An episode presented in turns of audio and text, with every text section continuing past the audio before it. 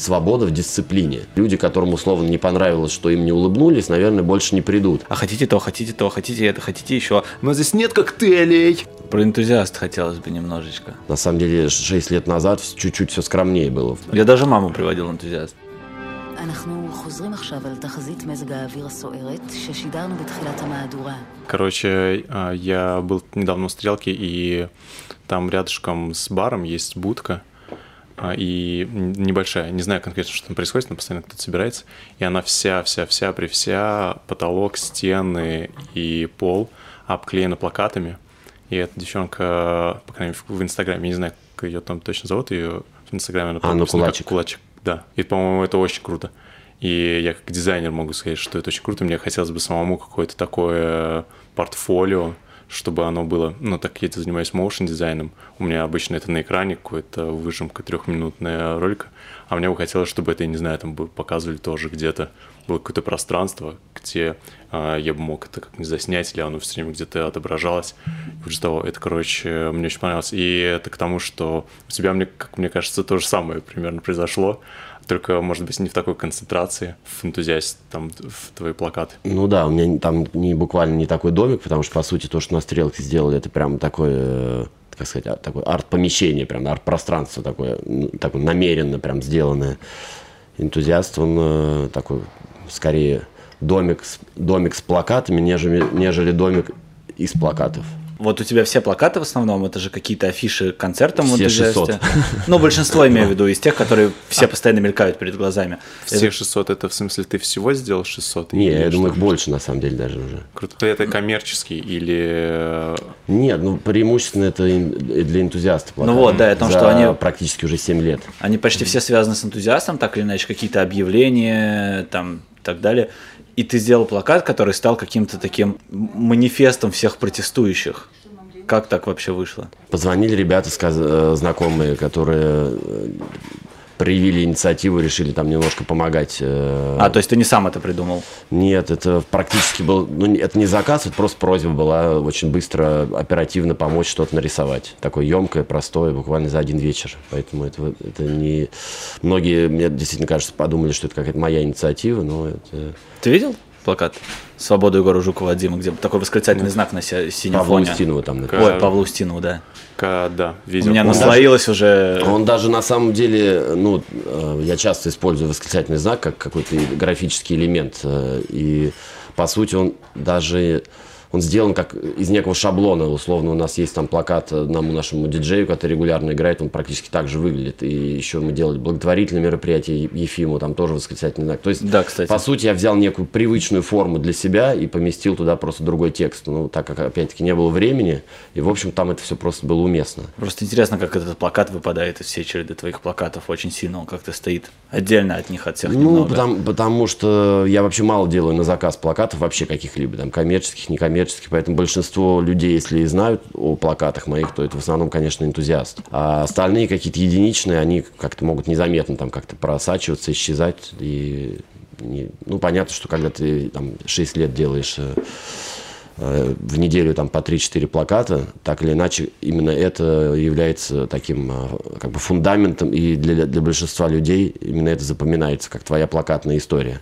А это был такой один немножко выпадающий элемент. Больше на такую тему не делал никаких плакатов? Я, у меня вообще нет э, такого, э, скажем, как сказать, я же не художник, который, там, условно говоря, живет, э, наблюдает за происходящим вокруг и потом высказывается на происходящее там, языком плаката. У меня как бы такого нет. У меня, по сути, то, что энтузиаст я делаю, это же как большие флеера, да, это не заказные работы, это такие как бы увеличенные листовки, то есть я не занимаюсь дизайном плакатов для выставок, для каких-то там, ну, мне не то, чтобы это не, я не против этого, просто я никогда э, не думал об этом в таком контексте, мне, наверное, не очень интересно это, вот там выставками какими-то плакатами прям заниматься, специально, я имею в виду, вот как вот этот путь дизайнера, что там хочется где-то выставиться, на каких, каких-то участвовать в конкурсах, для которых там есть тема, и ты вот, например, на эту тему придумаешь плакат. У меня, честно говоря, времени просто на это нету вообще. Мне даже один энтузиаст э, загружает по полной тем, что туда надо делать. Мне нравится, что есть просто место, и оно живет своей жизнью, и что эти плакаты, они именно не музейные, выставочные, а они вот как часть какой-то истории определенного места и людей, которые туда приходят. Для меня это гораздо ценнее, чем э, э, плакаты, которые делаются там, условно, под выставки. Про энтузиаст хотелось бы немножечко. А у меня перед этим еще такой вопрос. Ты, а дома у тебя тоже все в плакатах? Ну, вообще ни одного плаката не висит. Так, да, у меня было, знаешь, либо все тоже так же, все прям. Нет, а, один, один плакат висит. Да, один. А твой? Да. Про что он? А вот была... Его было никто меропри- не видел или... Нет, это было, было мероприятие на стрелке Нат- Наташа и Настя. И, и вот, по сути, это, это был плакат, который, по-моему, появился даже, по-моему, незадолго до энтузиаста, но он уже очень в похожем э, духе сделан. То есть у меня как бы направление, вот этот стиль энтузиаста, он сф- сформировался как-то так стихийно, буквально незадолго до появления самого кафе нашего. В 2013 году, да, открылся энтузиаст? Ну да, Это вот как э, велобар? С ним мото. скорее мото. Мото. Видишь, тебя перебило другое место, которое вело. Ну, они, они, они очень это последнее время активны, и у тебя вело в голове осталось. Да-да-да.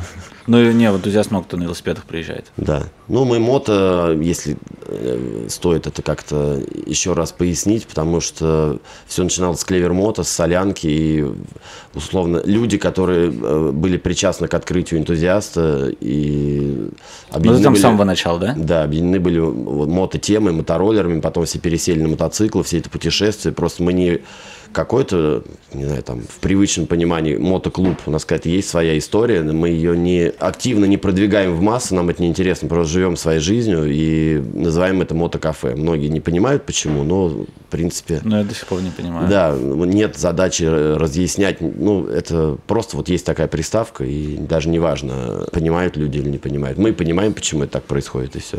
Летом э, много путешествуют ребята, в Европу ездят. Сейчас Э, даже, по-моему, Конечно, э, там на самом деле летом, летом иногда невероятные сборища мотоциклистов у нас во дворе. Там очень много. Ну, летом, да. Там вся парковка загружена байками. И о том, что как э, получилось такое место где-то во дворах абсолютно, э, которое нигде никак не рекламируется, не анонсируется, но которое стало для... Как мне раньше, кажется, знаешь, в Яндексе, когда вбиваешь, он тебе неправильный путь прокладывает, Да, ты да, такой, блин, да. как сюда То есть пройти? не сразу найдешь это очень хорошо.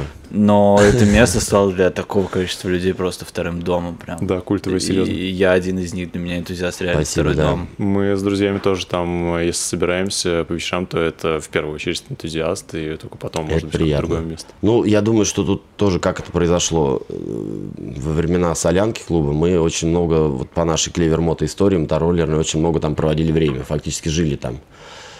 И за время существования этого места и моей работы там, скажем так, скопилось большое количество друзей и разных людей, и друзей друзей.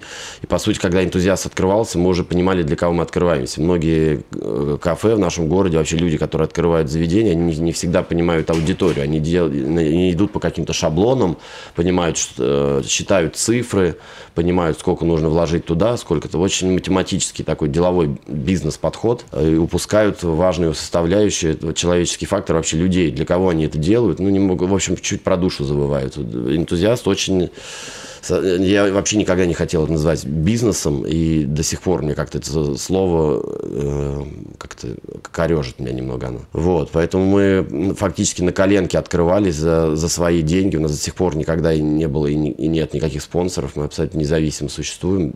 Опять, это не то, что позиции, мы даже пытались работать со спонсорами, просто немножко что-то у нас не складывалось. И нас всегда все устраивало вот в том виде, в каком есть. Ну еще бы, когда у вас есть какая-то своя такая магистральная идея, приходит человек с деньгами и говорит, а я хочу, чтобы вот так было. Чтобы Меняйте все. черный плакат Тиньков на всю стену. Да, у нас получается пасту, простая пожалуйста. штука, что мы открывались изначально действительно для какого-то группы для друзей. В общем, слишком честный какой-то подход, и мы всегда понимали, что если придет условно кто-то с деньгами и скажет, закройте мне, я хочу тут вечеринку, да, ну, мы, у нас странный такой взгляд был на это. Мы как-то не понимали, как мы нашим друзьям будем это объяснять. Типа вот они пришли, при- особенно первые годы, когда мы только начинали работать, еще не было такого количества мест в Москве. Ну, как они появлялись, но еще, на самом деле, 6 лет назад чуть-чуть все скромнее было в плане каких-то там и баров, и всех этих крафтовых историй, которые потом как грибы стали уже в Москве Ну да, прям кстати. а, расти, так же, как и парикмахерские. Вот. И де- действительно было чувство неловкости, как как вот мы скажем, что вот какие-то мужики пришли, заплатили, поэтому сегодня вы не придете. И кто-то скажет, а как же деньги зарабатывать? Ну вот не знаю, как-то не то, что мы такие бессеребренники, конечно, и деньги нужны, и... но как-то вот у нас такая политика была, и мы абсолютно э, единогласно, вот все, кто занимался энтузиастом, я имею в виду наши, скажем, э, ребята, которые вы придумали, создали, у нас тут абсолютно всегда мы в одном направлении все думали. У нас ни, ни разу не было разногласий на этот счет. Вот. И это очень ценно. А дальше, не знаю, вот на энтузиазм в чистом виде, то, что я говорю. Мы, ну, правда, да. очень э, это место любим, много в него вкладываем сил. И, наверное, знаете, когда действительно там сам э, каждый шуруп вкручиваешь, красишь все и делаешь. И, наверное, как-то как ты этим все-таки место пропитываешь, не знаю, наверное, как, как-то эту атмосферу. Вот есть какие-то вещи, которые наверное, нельзя увидеть, но люди их чувствуют. Поэтому, наверное, не случайно про энтузиаст многие говорят, сравнивают там то с Берлином, то с Питером, что в нем есть какой-то очень такой дух, э, какой-то, ну, более, более расслабленный, не знаю, не свойственный московским многим другим местам. Ну да, ты приходишь в любое место, ты должен сидеть как-то за столом, куда тебя приближает обязательно человек от входа, и ты не можешь там свободно переговариваться, ты просто сидишь и и тебя атакуют постоянно официанты, бармены, все нормально, все в порядке, все понравилось, а хотите то, хотите то, хотите это, хотите еще, а может быть вам вот это, и ты такой сидишь уже, я просто домой хочу. Самое, самое интересное, что мы даже пытались и, и до сих пор иногда пытаемся что-то делать, чтобы у нас тоже как будто бы было вот, вот немножко в эту сторону. Потому что на самом деле вот это вот э, наш подход, в нем, ну, в нем много сложностей. Это как э, когда ты работаешь, ну, одно дело, э, не знаю, всех построить по струнке всех работников и относиться к ним как просто к персоналу и всех бесконечно дрючить, наказывать и прочее. Ну, наверное, они все станут роботами и будут классно выполнять свою работу, но почему-то всегда хотелось, чтобы это было буквально в смысле такой семьей. Я вот недавно ребятам на собрании говорил, что для меня важный момент, чтобы я с любым из вас, не знаю, встретившись в метро, на улице, где угодно, в баре, что часто бывает, да, там, э, чтобы мне не было стыдно с вами общаться. То есть я никогда не хотел этого разделения. Я там босс, а вы мои подчиненные. И это достаточно, с одной стороны, легкий и простой момент, и одновременно очень сложный, потому что вот этот вопрос субординации, вот такой вот, как бы, как вот как эту грань держать, да, чтобы ты и руководил людьми, и при этом вот э, и, не пере... и мог только что с ними обсудить свои семейные дела и быстро и в работу включиться.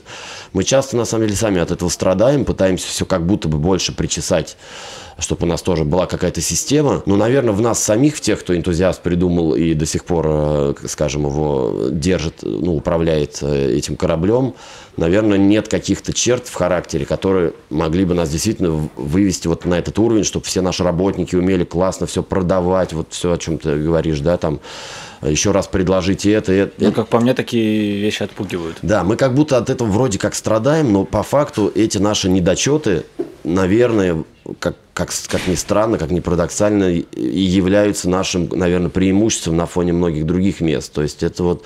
И в этом есть какая-то очень э, живая, честная такая штука. То есть мы как бы не роботы, а такой живой организм. У нас вот, бывают недовольные ребята. Вот иногда нам писали очень много в чат. Как только к вам приходишь, не в чат, там, не знаю, в Инстаграме, и у вас работники там неприветливые. Ну да, могут быть неприветливы. Мы с ними об этом говорим, мы стараемся любой вопрос прорабатывать, но я не хочу, чтобы они тоже как э, роботы улыбались всем. И... Но все же понимают, что все люди, когда ты приходишь да, куда-то, вот, вот когда их... перед тобой Здравствуйте. Конечно, конечно. Ну, что человека не там хочется, сзади буквально... Не хочется вообще никакой синтетики, никакой искусственности.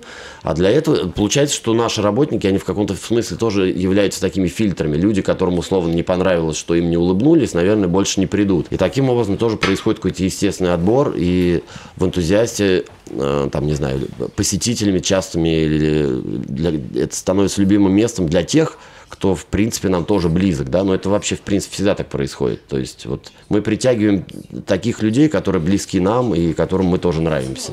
Мне кажется, это, это самое, ну, не побоюсь этого слова, честное, что может быть вообще в деле. Ну, Мне кажется, да, это крутая позиция, когда ты открываешь заведение и говоришь, что вот мы хотим сделать так, как мы хотим. Если вам не нравится, но есть это куча даже не других вопреки, мест, где вам понравится. Да, не, не вопреки чему-то. Это просто, ну вот мы, это наш максимум, мы так чувствуем, мы так делаем. Это не потому, что вот все мы хотим как-то выделиться, ну просто это вот э, лучшее, на что мы способны. Если, возможно, это наш максимум, если это кому-то не нравится, мы же никого не, не заставляем к нам ходить. Мы не как раз одна из причин, что мы, мы очень рады, что у нас не первая линия, что мы в уголке, мы никогда не хотели ставить где-нибудь столешником табличку с указателем.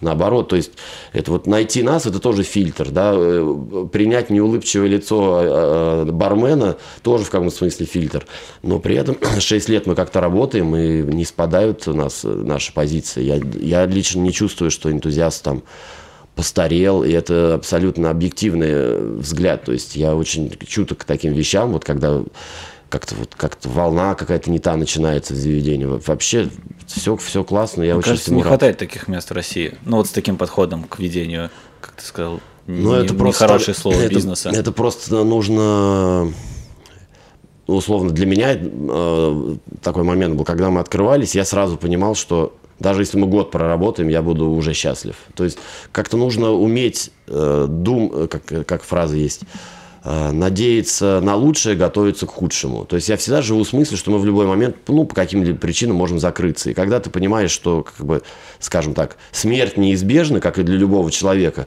ты немного смелее становишься. А когда ты смелее и честнее открытий, то это отражается на, на том, что ты делаешь. Ты немножко становишься честнее, бесстрашнее. И вот когда просто человек в суете, в какой-то тряске, в любом деле, он э, людям вообще не идет быть э, вот, в подвешенном состоянии, в неуверенности. Они становятся, выявляется какая-то трусливость, какая-то попытка что-то из себя строить, делать, показывать, в чем он не силен. Вот здорово, когда человек живой, естественный, такой, какой он есть. Это людям гораздо больше идет. И когда, ты, когда тебе как бы нечего бояться в деле, когда ты не боишься его потерять, при этом понимаешь, что ты в любом случае ты делаешь то, что можешь, максимально, вот все, что от тебя зависит. Если это не получится, ну, значит, это не получилось. Значит, главное, внутри себя ты должен понимать, что ты выложился по полной. И двигаться дальше. Вот такой подход. Блин, если энтузиаст закроется, я не переживу, мне кажется. Ну, да нет, ну, будем да- дальше что-то жить, как-то думать. Я, в конце концов, никогда не мечтал э, заниматься э, к- кафе, баром и прочее. Это как-то все... Само собой. Да, это как какая-то интересная такая эволюция тоже. Вот были мотороллеры, солянка, потом от- открылся энтузиаст, где мне тоже, мне не, не, не то чтобы интересно там бутербродами заниматься. Вот я придумал себе сам вот эту историю с плакатами и Ну, ты же поешь еще. это недавно стало по- по- по- по- проявляться, ну, как сказать, в активную стадию перешло. Я практически 37 лет молчал, пел в ванной, как все. Вот, в туалете. Поешь в ванной? Ну да, бывает.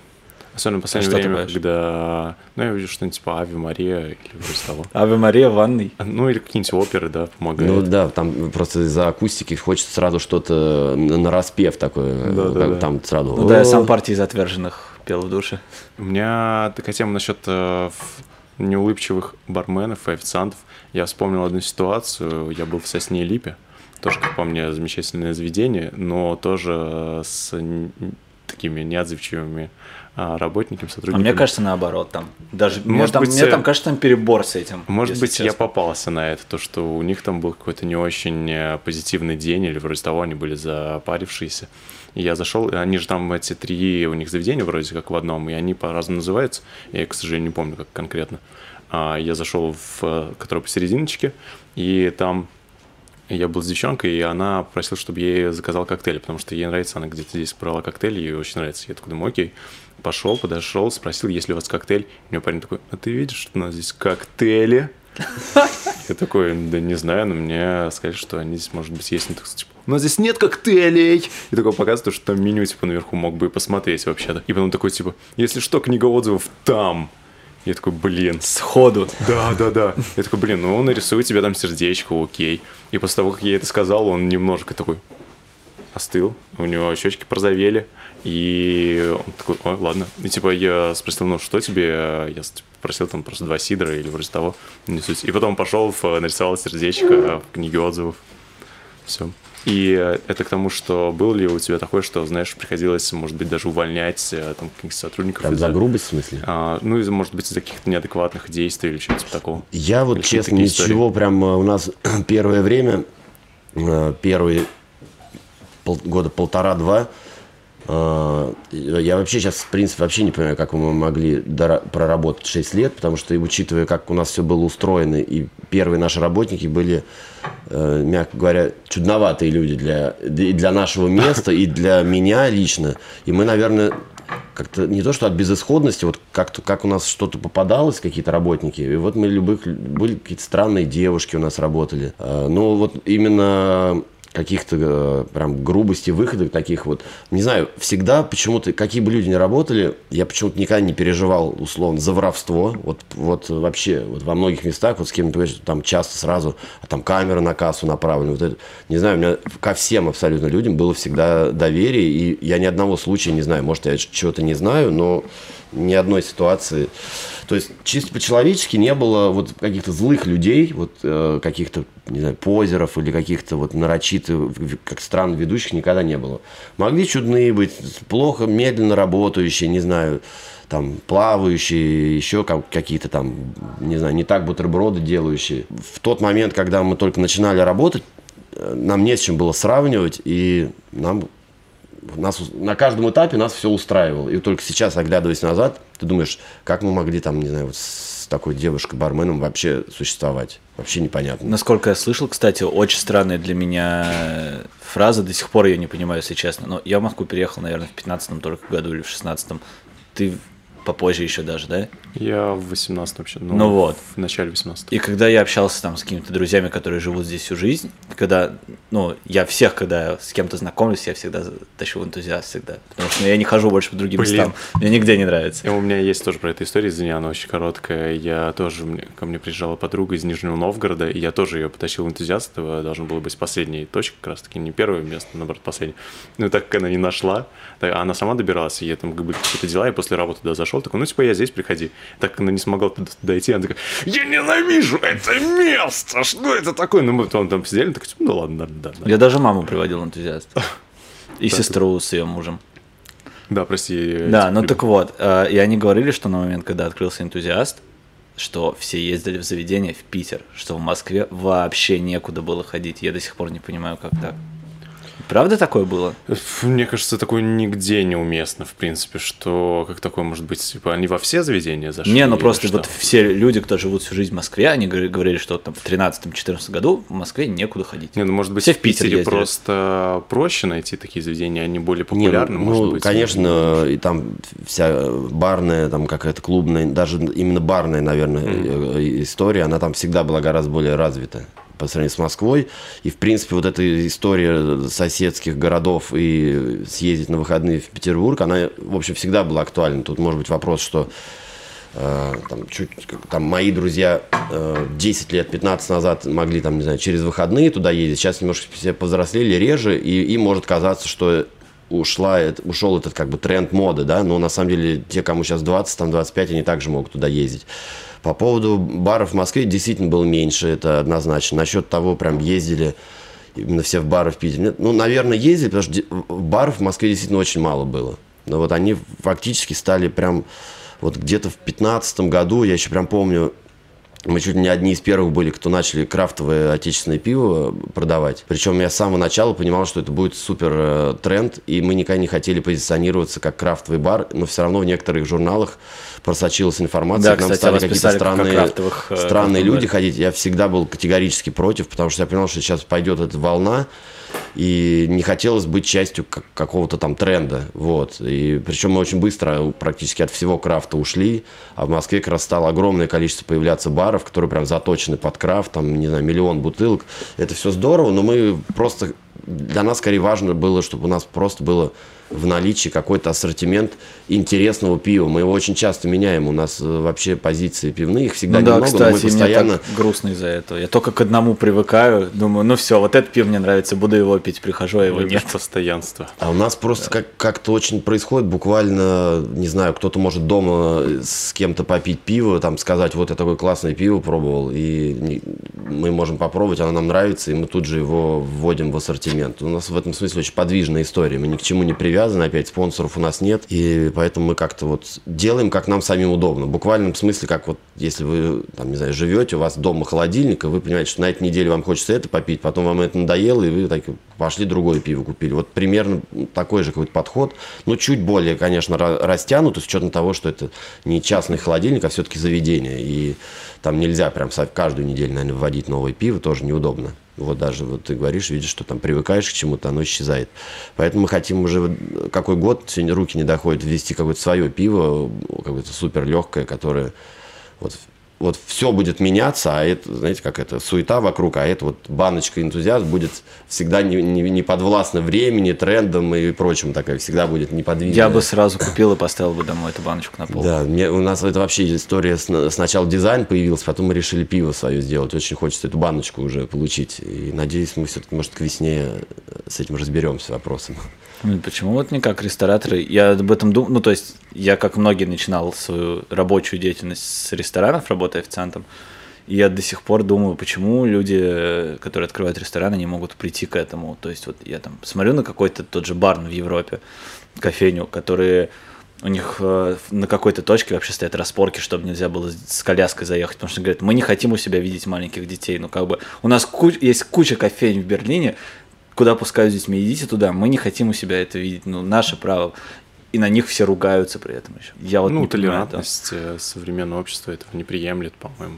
Ну, то, что их на них ругается, нормально, но их мнение тоже нормально, как по мне. Ну да. да. Ну, это просто не это просто естественная ситуация, которая так, э, ну, одним это будет нравиться, другим не нравится. Действительно, всем не угодить. Надо, условно, владельцы места действительно имеют право действовать, как вот им самим комфортно. Они же не делают это, наверное, из неуважения, например, к детям. Ну, просто у них... Ну, само собой, у них определенная картина мира, в которой ну, вот да. они говорят, дети кричат, мы не хотим, чтобы да, наши гости вот, вот слушали крик. Ну и наоборот, у нас почему-то пошла эта тема, что вот собаки, дети. У нас в одно время там что-то все подорожали детей, и даже ребята. И мы подходим, детских, кстати, тоже к этому. стульчиков всегда вот на виду стояли на, на готове, там, э, там 4, по-моему, детских стула было. Сейчас как-то вот раз Сейчас ни одного, по-моему, волна, да, да, у всех как раз дети выросли. Но это именно наши какие-то друзья были, в основном какие-то друзья, друзья, друзей. Опять тут к вопросу о том, что вот с чем ты сам живешь, да, что тебя окружает, и ты тебе странно будет, наверное, сказать другу, с собакой нельзя, если у него есть собака. И ты как-то под это перестраиваешься, да, и понимаешь, что... У вас сейчас очень много собак по да, летом, в теплое время года. Да, я единственное тоже всем, всем говорю, что там не надо, потому что у всего есть все-таки какой-то разумный предел. Не, нельзя, чтобы собак в какой-то момент больше, чем людей стало, но это все-таки не, собак, не собачья как, ферма. Как к вам кто-то с лобаем пришел со среднеазиатской овчаркой. Нет, Знаешь, как помню... выглядит? Не знаю. Как? Это, ну, да, это опиши. медведь примерно. Ну да. Вот. Ну, типа он гигантский или он Огромный. Гигантская охранная собака. Круто. Которая просто, ну... И она заняла весь стол. Она рвет людей, ну, не людей, конечно, но она может человека разорвать просто за там 20 секунд. И я когда, я уходил на тот момент из энтузиаста, я вижу, как девочка заходит туда с алабами, я просто смотрю на это думаю... Ну, как заходит, она прям на нем, да, скорее ну, всего, она, просто. Ну, она по росту была так, как будто она может... Э... Я подумал, блин, людям же страшно может быть, как минимум кто с Алабаем Ну да, в общем, э, вот у таких э, у такой гибкой политики, да, такой очень э, демократичной, есть и а, плюсы и минусы. Минус, наверное, в том, что тебе все время нужно, ты не можешь придумать некую шаблонную схему, там это можно, это нельзя, и типа ее запустил и живешь, да, вот в этих вот рамках. Тебе все время приходится перестраиваться, да. Условно, если сейчас собак действительно будет слишком много или начнут какие-то неудобства, мы ну, абсолютно нормально, если мы начнем какие-то вводить ограничения, потому что в какой-то момент я пришел, там было 7 собак, я насчитал, 7. Вау. Понимаете? И Я там, там кто-то зарисовки делает, они лежат, там все под них раздвинули. То есть это такая собачья ферма уже. И условно, ладно, это было там, по-моему, выходной, воскресенье, днем мало народу.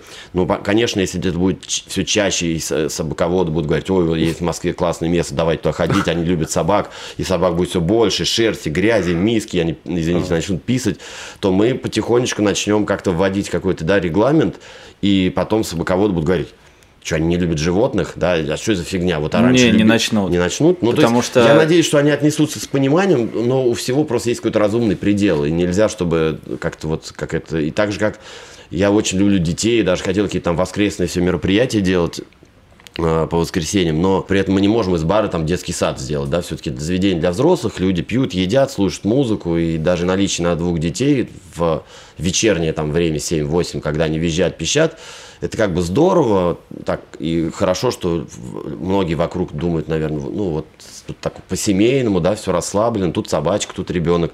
Но вот этот баланс, чтобы его поддерживать, нужно всегда как-то вот, всегда работать, немножко чувствовать, да, вот что происходит, где грань переходит, где-то немножко поговорить, там, если вдруг действительно там как-то зашкаливает уже, можно подойти и сказать детям, пожалуйста, не кричите, у нас люди разговаривают неудобно, а вы визжите громче, чем музыка. В общем, это бесконечная работа. Просто по поводу собак моя огромная боль.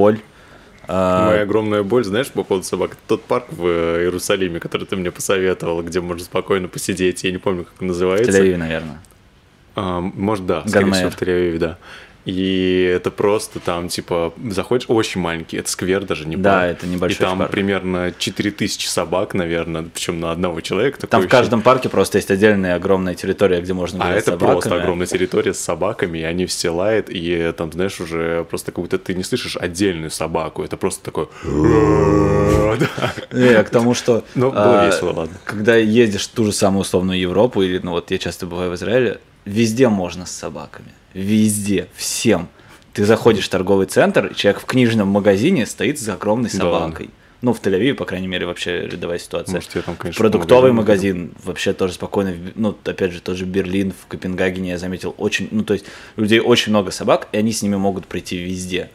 И абсолютно спокойно добраться от дома до куда-то со своей собакой. У нас, вот я как человек, у которого есть А собака... думаешь, это правильно? Погоди, если Да. у меня, блин, 10 э, баллонок, и я с ними пойду в книжный магазин, они все Ты не там пойдешь, ты их не удержишь. вот- И это... Или... Не, это опять же вопрос какой-то личной Погоди, ответственности. А библиотека тоже можно? Я видел в библиотеках людей с собаками. Ну, ладно, я, конечно, не отрицаю, что собаки могут быть тихие, но мне кажется, что это... Не, просто как будто момент. бы, как будто бы, то, что я начинаю замечать, что уровень какой-то сознательности общества, он коррелирует с тем, в какое количество мест ты можешь прийти с собаками. Ну, как будто бы есть связь, вот серьезно. Вот. Ну, может быть, одно из... То есть тот же Нижний Новгород, где с собаками можно, может быть, в 2-3 места, и то вряд ли. Там Москва, где уже побольше мест, куда ты можешь с Ну, собаками. Москва просто больше. Москва больше просто, окей, там тот же Тель-Авив, который не очень большой. И ты просто, ну, куда угодно собаками. Так, Берлин, погоди. куда А- угодно с А собаками. ты имеешь в виду, что это именно развитие общества такого или... Не, мне кажется, что есть связь просто между какой-то осознанностью и ответственностью в обществе и количеством мест, как ты можешь вообще взаимодействовать с общественными местами и своей собакой. А, или раньше грустнее немножко, почему-то часто говорили, э, по тюрьмам можно определить. по тюрьмам. Да, серьезно. Ну, в советские времена это очень было рас- расхожим вот этим. Ну да, была же фраза, что полстраны сидит, пол охраняет. Да, ну и типа вообще по уровню того, как в тюрьме все устроено, можно судить о типа, стране. Типа, как вот она. И сколько фотографий норвежских тюрем гуляет по интернету, что, мол, посмотрите, как там классно, у них у всех приставки. Типа они там ж- э, в тюрьме лучше, чем в России некоторым жить. Да, чем невозможно. большинство жителей в России, они там в тюрьмах лучше сидят. И все такие, а давайте поедем в Норвегию, убьем там человека и садим там в тюрьму. И будем это, жить, Ну, в э, заживать. вообще, если я А- не помню, у кого-то читал рассказ про чуть ли не в отпуск можно уходить, это правда потом Да, засчитывается да. там, ну я не помню сейчас всех деталей. Что, но- что, что, в отпуск, что Ну, что ты можешь э, условно как, я не знаю, как... э, Пойти погулять? Да, пойти погулять. На выходные, там, не знаю, к семье съездить. Ну, у тебя это все будет там... Ну, то есть супер какая-то вообще не- ну, в голове не укладывающаяся система э, вот этого тюре... от- отсидки. А, в тюрьме, когда ты сидишь в тюрьме, тебя отпускают, Да. ты Ну, едешь типа, играть. Да, в увольнение. в такое. Офигеть, а я, окей, Ну, о, это, круто. это точно, по-моему, э, про Данию я читал, даже, по-моему, как, как какой-то чей-то был рассказ, давно это было. Там, по-моему, тюрьмы вообще закрываются прям постоянно. А как это работает? Э, Подожди, если я еду в Дании, там кого-нибудь, ну, Вот совершает есть фильм, э, извини, я сразу перебью, мне кажется, это очень сразу на твой вопрос ответит. Э, Я, наверное, С Ильиным актером «Хочу в тюрьму» называется. Да-да-да, и он приехал, по-моему, в Норвегию Вот он где-то что-то как раз... На да, я не слышал про там это. ездил. Да, да, да, где-то что-то совершил и хотел там, чтобы его посадили, потому что там тюрьмы классные. Вот я там Так не он тогда помню должен уже. был там совершить. Так Там- нет, это работает, тебя депортируют обратно в Россию, сажают в Россию в тюрьму, или все-таки Нет, есть где такая тема, как экстрадиция. Она есть не во всех странах. То есть, если ты уедешь в Великобританию, Великобритания тебя не будет высылать в Россию. И он у себя там посадит. Нет, и тебя там сажать. Если ты на территории России совершил преступление и уехал быстренько А. в Великобританию, у нас нет с ними экстрадиции, и британское правительство скажет, ничего не знаем, как бы разбирайтесь сами, а ты просто сидишь там, не возвращаешься в Россию, как Чичваркин. У него же, как бы, он не может приехать в Россию, его посадят сразу. М. Вот он сидит там, открывает ресторан и дает всем интервью и, и живет счастливо. Здорово. И его не могут... А, блин, ну, судя по всему, не могут, да, раз нет этой экстрадиции. Но по закону насильно. его не могут привести насильно в Россию, угу. и как бы... Но могут не по закону оставить там не очень живым. Ладно. Вы зарекнулись на том, что ты поешь, что значит, у тебя есть бойс-бенд. Бойс-бенд громко сказано, пока в этом э, бенде э, пою только я, а музыкой занимается Саша Липский. И для меня Э, я, честно говоря, всегда мечтал этим заниматься. Я просто, это на самом деле близко мне, я тоже хочу немного, то есть в основном типа заниматься дизайном, но немного связать свою жизнь с музыкой, в том числе там, может быть, и петь.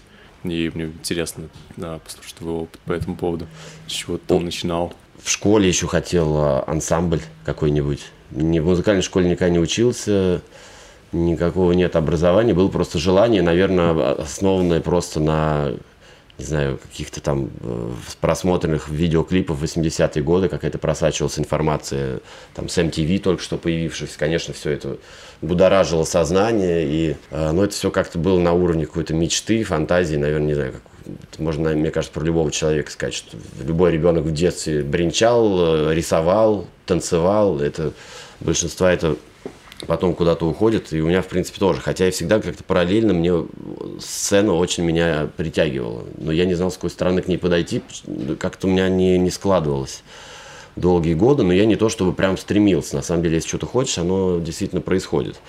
И как только я действительно захотел и созрел по-настоящему, когда у меня появилось э, какое-то как вот в первой песне «Я созреваю, я книжку издаю». Вот, собственно, я почувствовал, что я созрел, я был готов, и в какой-то момент там Саша мне сказал на очередное мое какое-то насвистывание на домашней вечеринке, что там у тебя неплохой слух, и мы решили записать песню, посвященную выходу книги. Собственно, песня называется «Книга». А, книга с плакатами, я имею в виду. Вот. Опыт, э, мне сам процесс невероятно понравился. Ну, вообще вот вот эта запись, мы это дома делали на какой-то инструментальный микрофон, у нас даже толком не было там какого-то специального оборудования. И дальше все как-то потихонечку пошло. Я просто понимал, что у меня в голове какие-то зреют мысли, какие-то тексты, причем не, там, а, не абстрактные, там «я любил тебя, ты любила меня, давай ромашку сорвем, полетим в другие края». Это как бы этим мир уже... Сейчас это украдет эти строчки. Сильно наполнен уже, вот. А мне какой-то свои, свои какие-то мысли начали появляться, которые мне нравятся, они стали в слова оформляться. И вот мы с Сашей стали собираться, встречаться и записывать. Немножко у нас этот процесс вообще быстро идет, но при этом он растянулся. Саша много гастролирует, очень много, особенно последние как раз два года. Именно эти два года пришлось наше с ним это совместное творчество.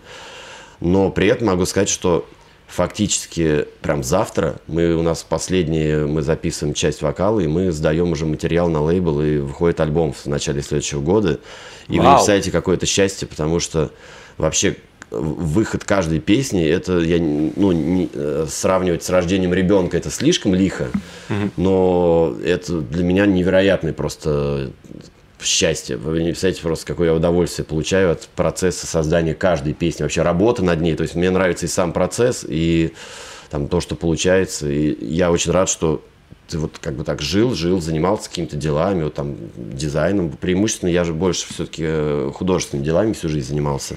Потом вот там история с кафе появилась неожиданно, где я тоже больше себя как дизайнер, конечно, могу применять. И здорово, что потом ты понимаешь, что в принципе нет никаких преград, ты можешь заниматься по сути чем угодно, если тебе это хочется и нравится.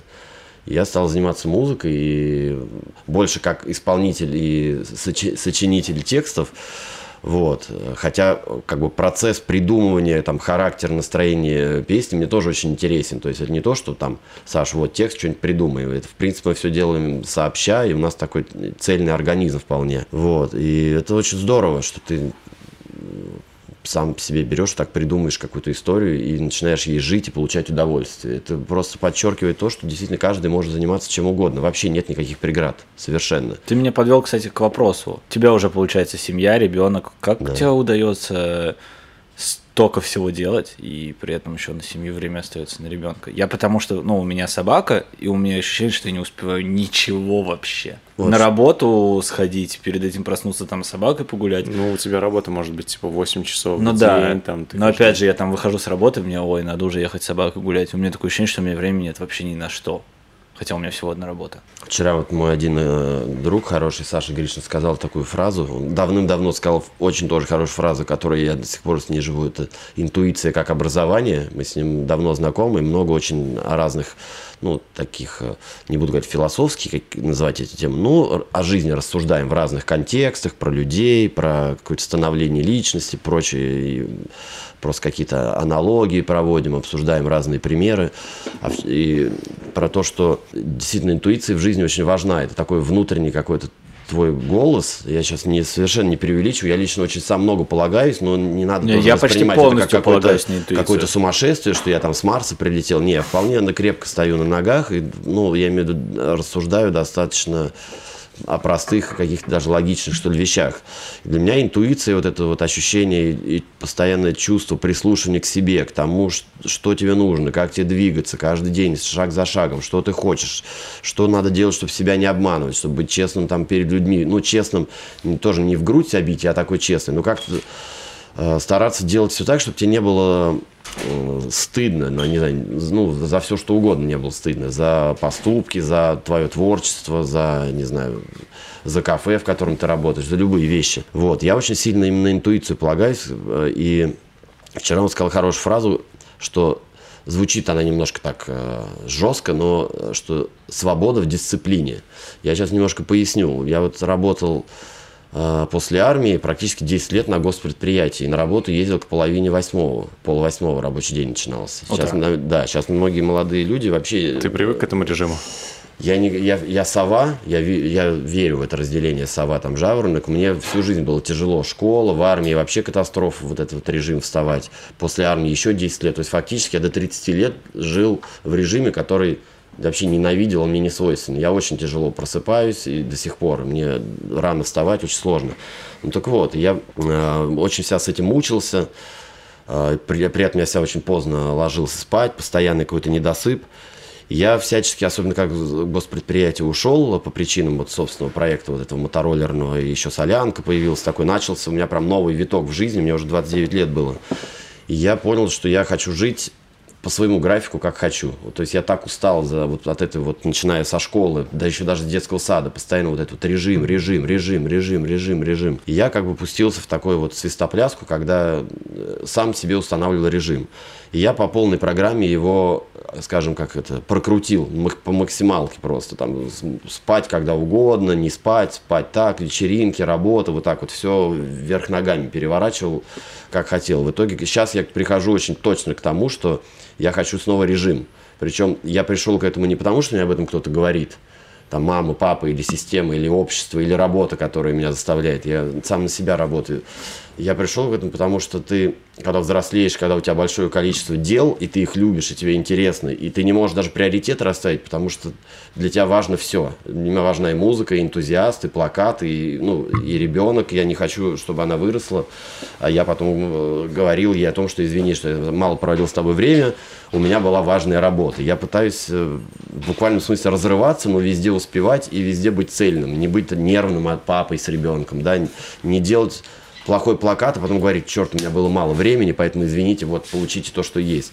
Это всегда такая работа по максимуму. Но если ты работаешь на максимуме во всех этих ипостасях, тебе нужно, ты можешь очень быстро сгореть. Э, Потому что ну, это, это как мотор у машины, который все время на пределе работает. Он, он может в какой-то момент рвать, но в какой-то момент он просто перегреется. Вот у я думаю, то же самое. И, и дальше единственный выход, к которому ты приходишь, это э, очень четкое распределение всего, то бишь дисциплина и чуть ли не распорядок дня. Я снова стал любить, там, не знаю, заводить будильник. Я сначала его заводил, сейчас я стал сам почему-то во сколько бы я ни ложился. У меня вообще в жизни такого не было. Я стал там, в 9-9.30 просыпаться. Просто вот так тык.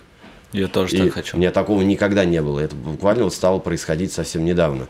И это вещь, которая, наверное, по, по большому счету можно э, к этому прийти вот так вот таким эволюционным путем через себя, когда ты действительно вот прям вот все, все это проходишь. Потому что я дисциплину и вот этот весь режим, э, регламент вообще терпеть не мог всегда. Но сейчас он мне нужен, и я прям от него получаю удовольствие. И вот, э, вот этот вот четкий распорядок, когда у тебя появляется график, расписание, когда ты все распределяешь, ты немножко очень структурно существуешь, вот в нем ты можешь успевать очень много всего. Вот, это к вопросу о том, как ты успеваешь, вот, потому что когда ты все любишь, в какой-то момент у меня крыша ехать начала. Я просто не я реально, я очень начал срываться, и мне было тяжело, ну, психологически я не выдерживал, просто у меня паника началась. Я не понимал, как мне и ребенку уделить время э, ежедневно, сколько я хочу, и с работы не беситься, и в кафе ходить, и то, это, это, это, это. Вот, и, ну, естественным путем ты приходишь к, так, к очень простым вещам, что тебе нужен просто распорядок.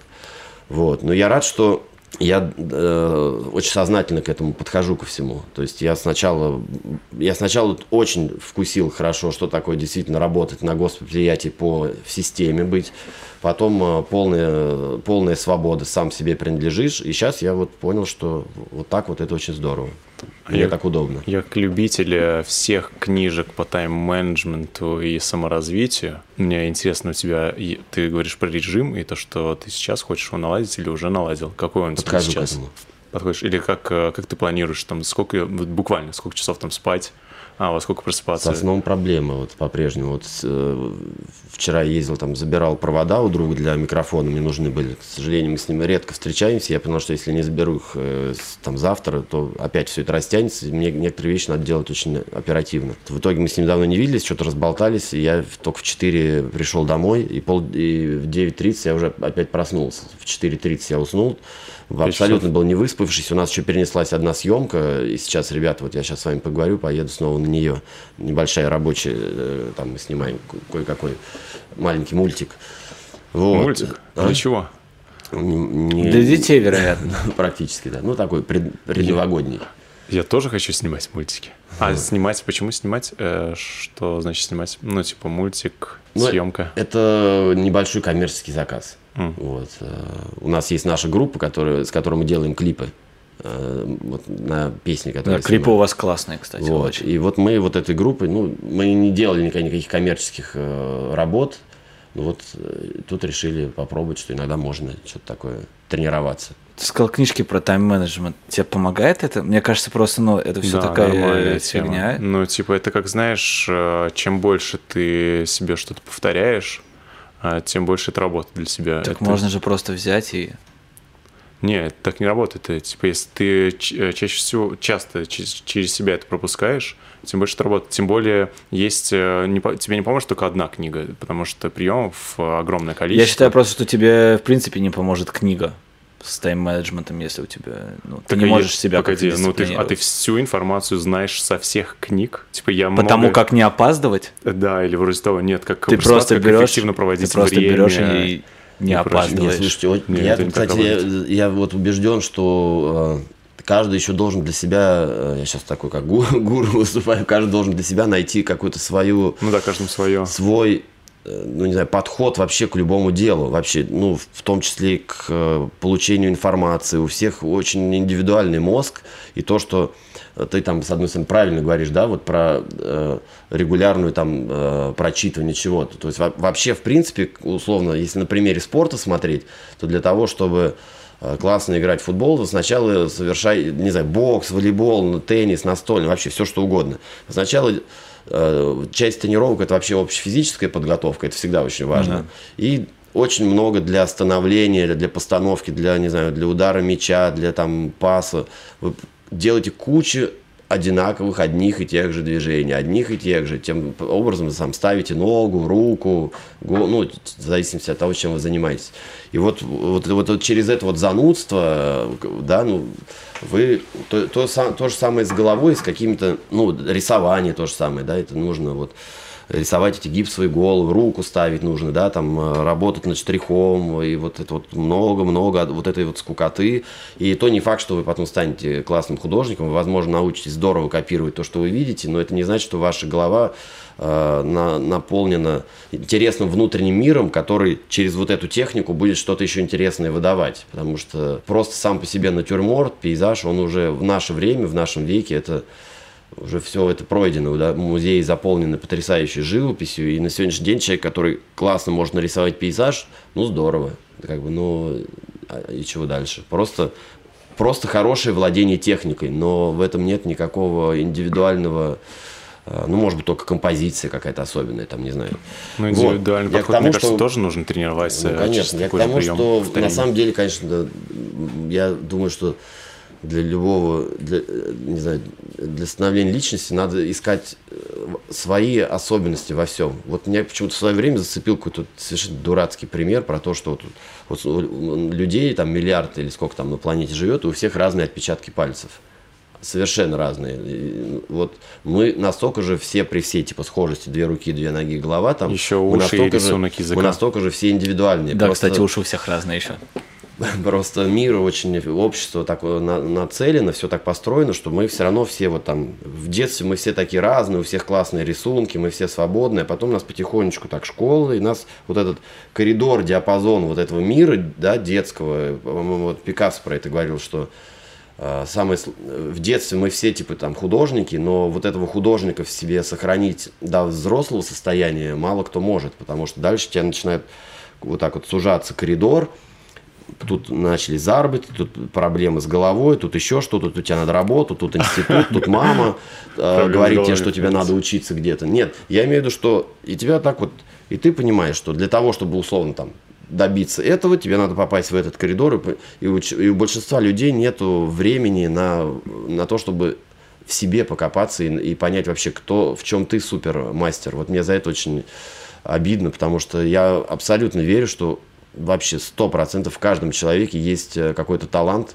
который просто люди не, не, на, не находят в себе сил, смелости в течение жизни раскрыть, потому что все тупо просто двигаются по инерции и потом становятся рабами вот системы того, что там надо зарабатывать.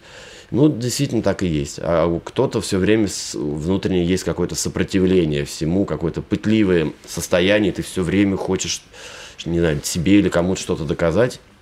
И вот э, мне очень импонируют такие люди, которые ковыряются очень сильно в себе и пытаются найти внутри себя, найди внутри себя свой клад, и будешь сказочно богат. Ладно, у нас время как раз подошло к концу да. на этой чудесной ноте. Спасибо тебе, что пришел. Да. Спасибо большое. Да, Было очень здорово с тобой поболтать. Рукопожатие нужно делать? Обычно Давай. делать, нет? Нет, но с тобой Мы еще обнимаемся. Да. А, извините, сейчас тогда еще раз. Спасибо, Спасибо. классно поговорили. Ну ладно. Я СМР, как обычно. Да, всем пока. Всем покосики, подписывайтесь, любите нас. А, любите себя. Всех любите. Чин. אנחנו חוזרים עכשיו על תחזית מזג האוויר הסוערת ששידרנו בתחילת המהדורה.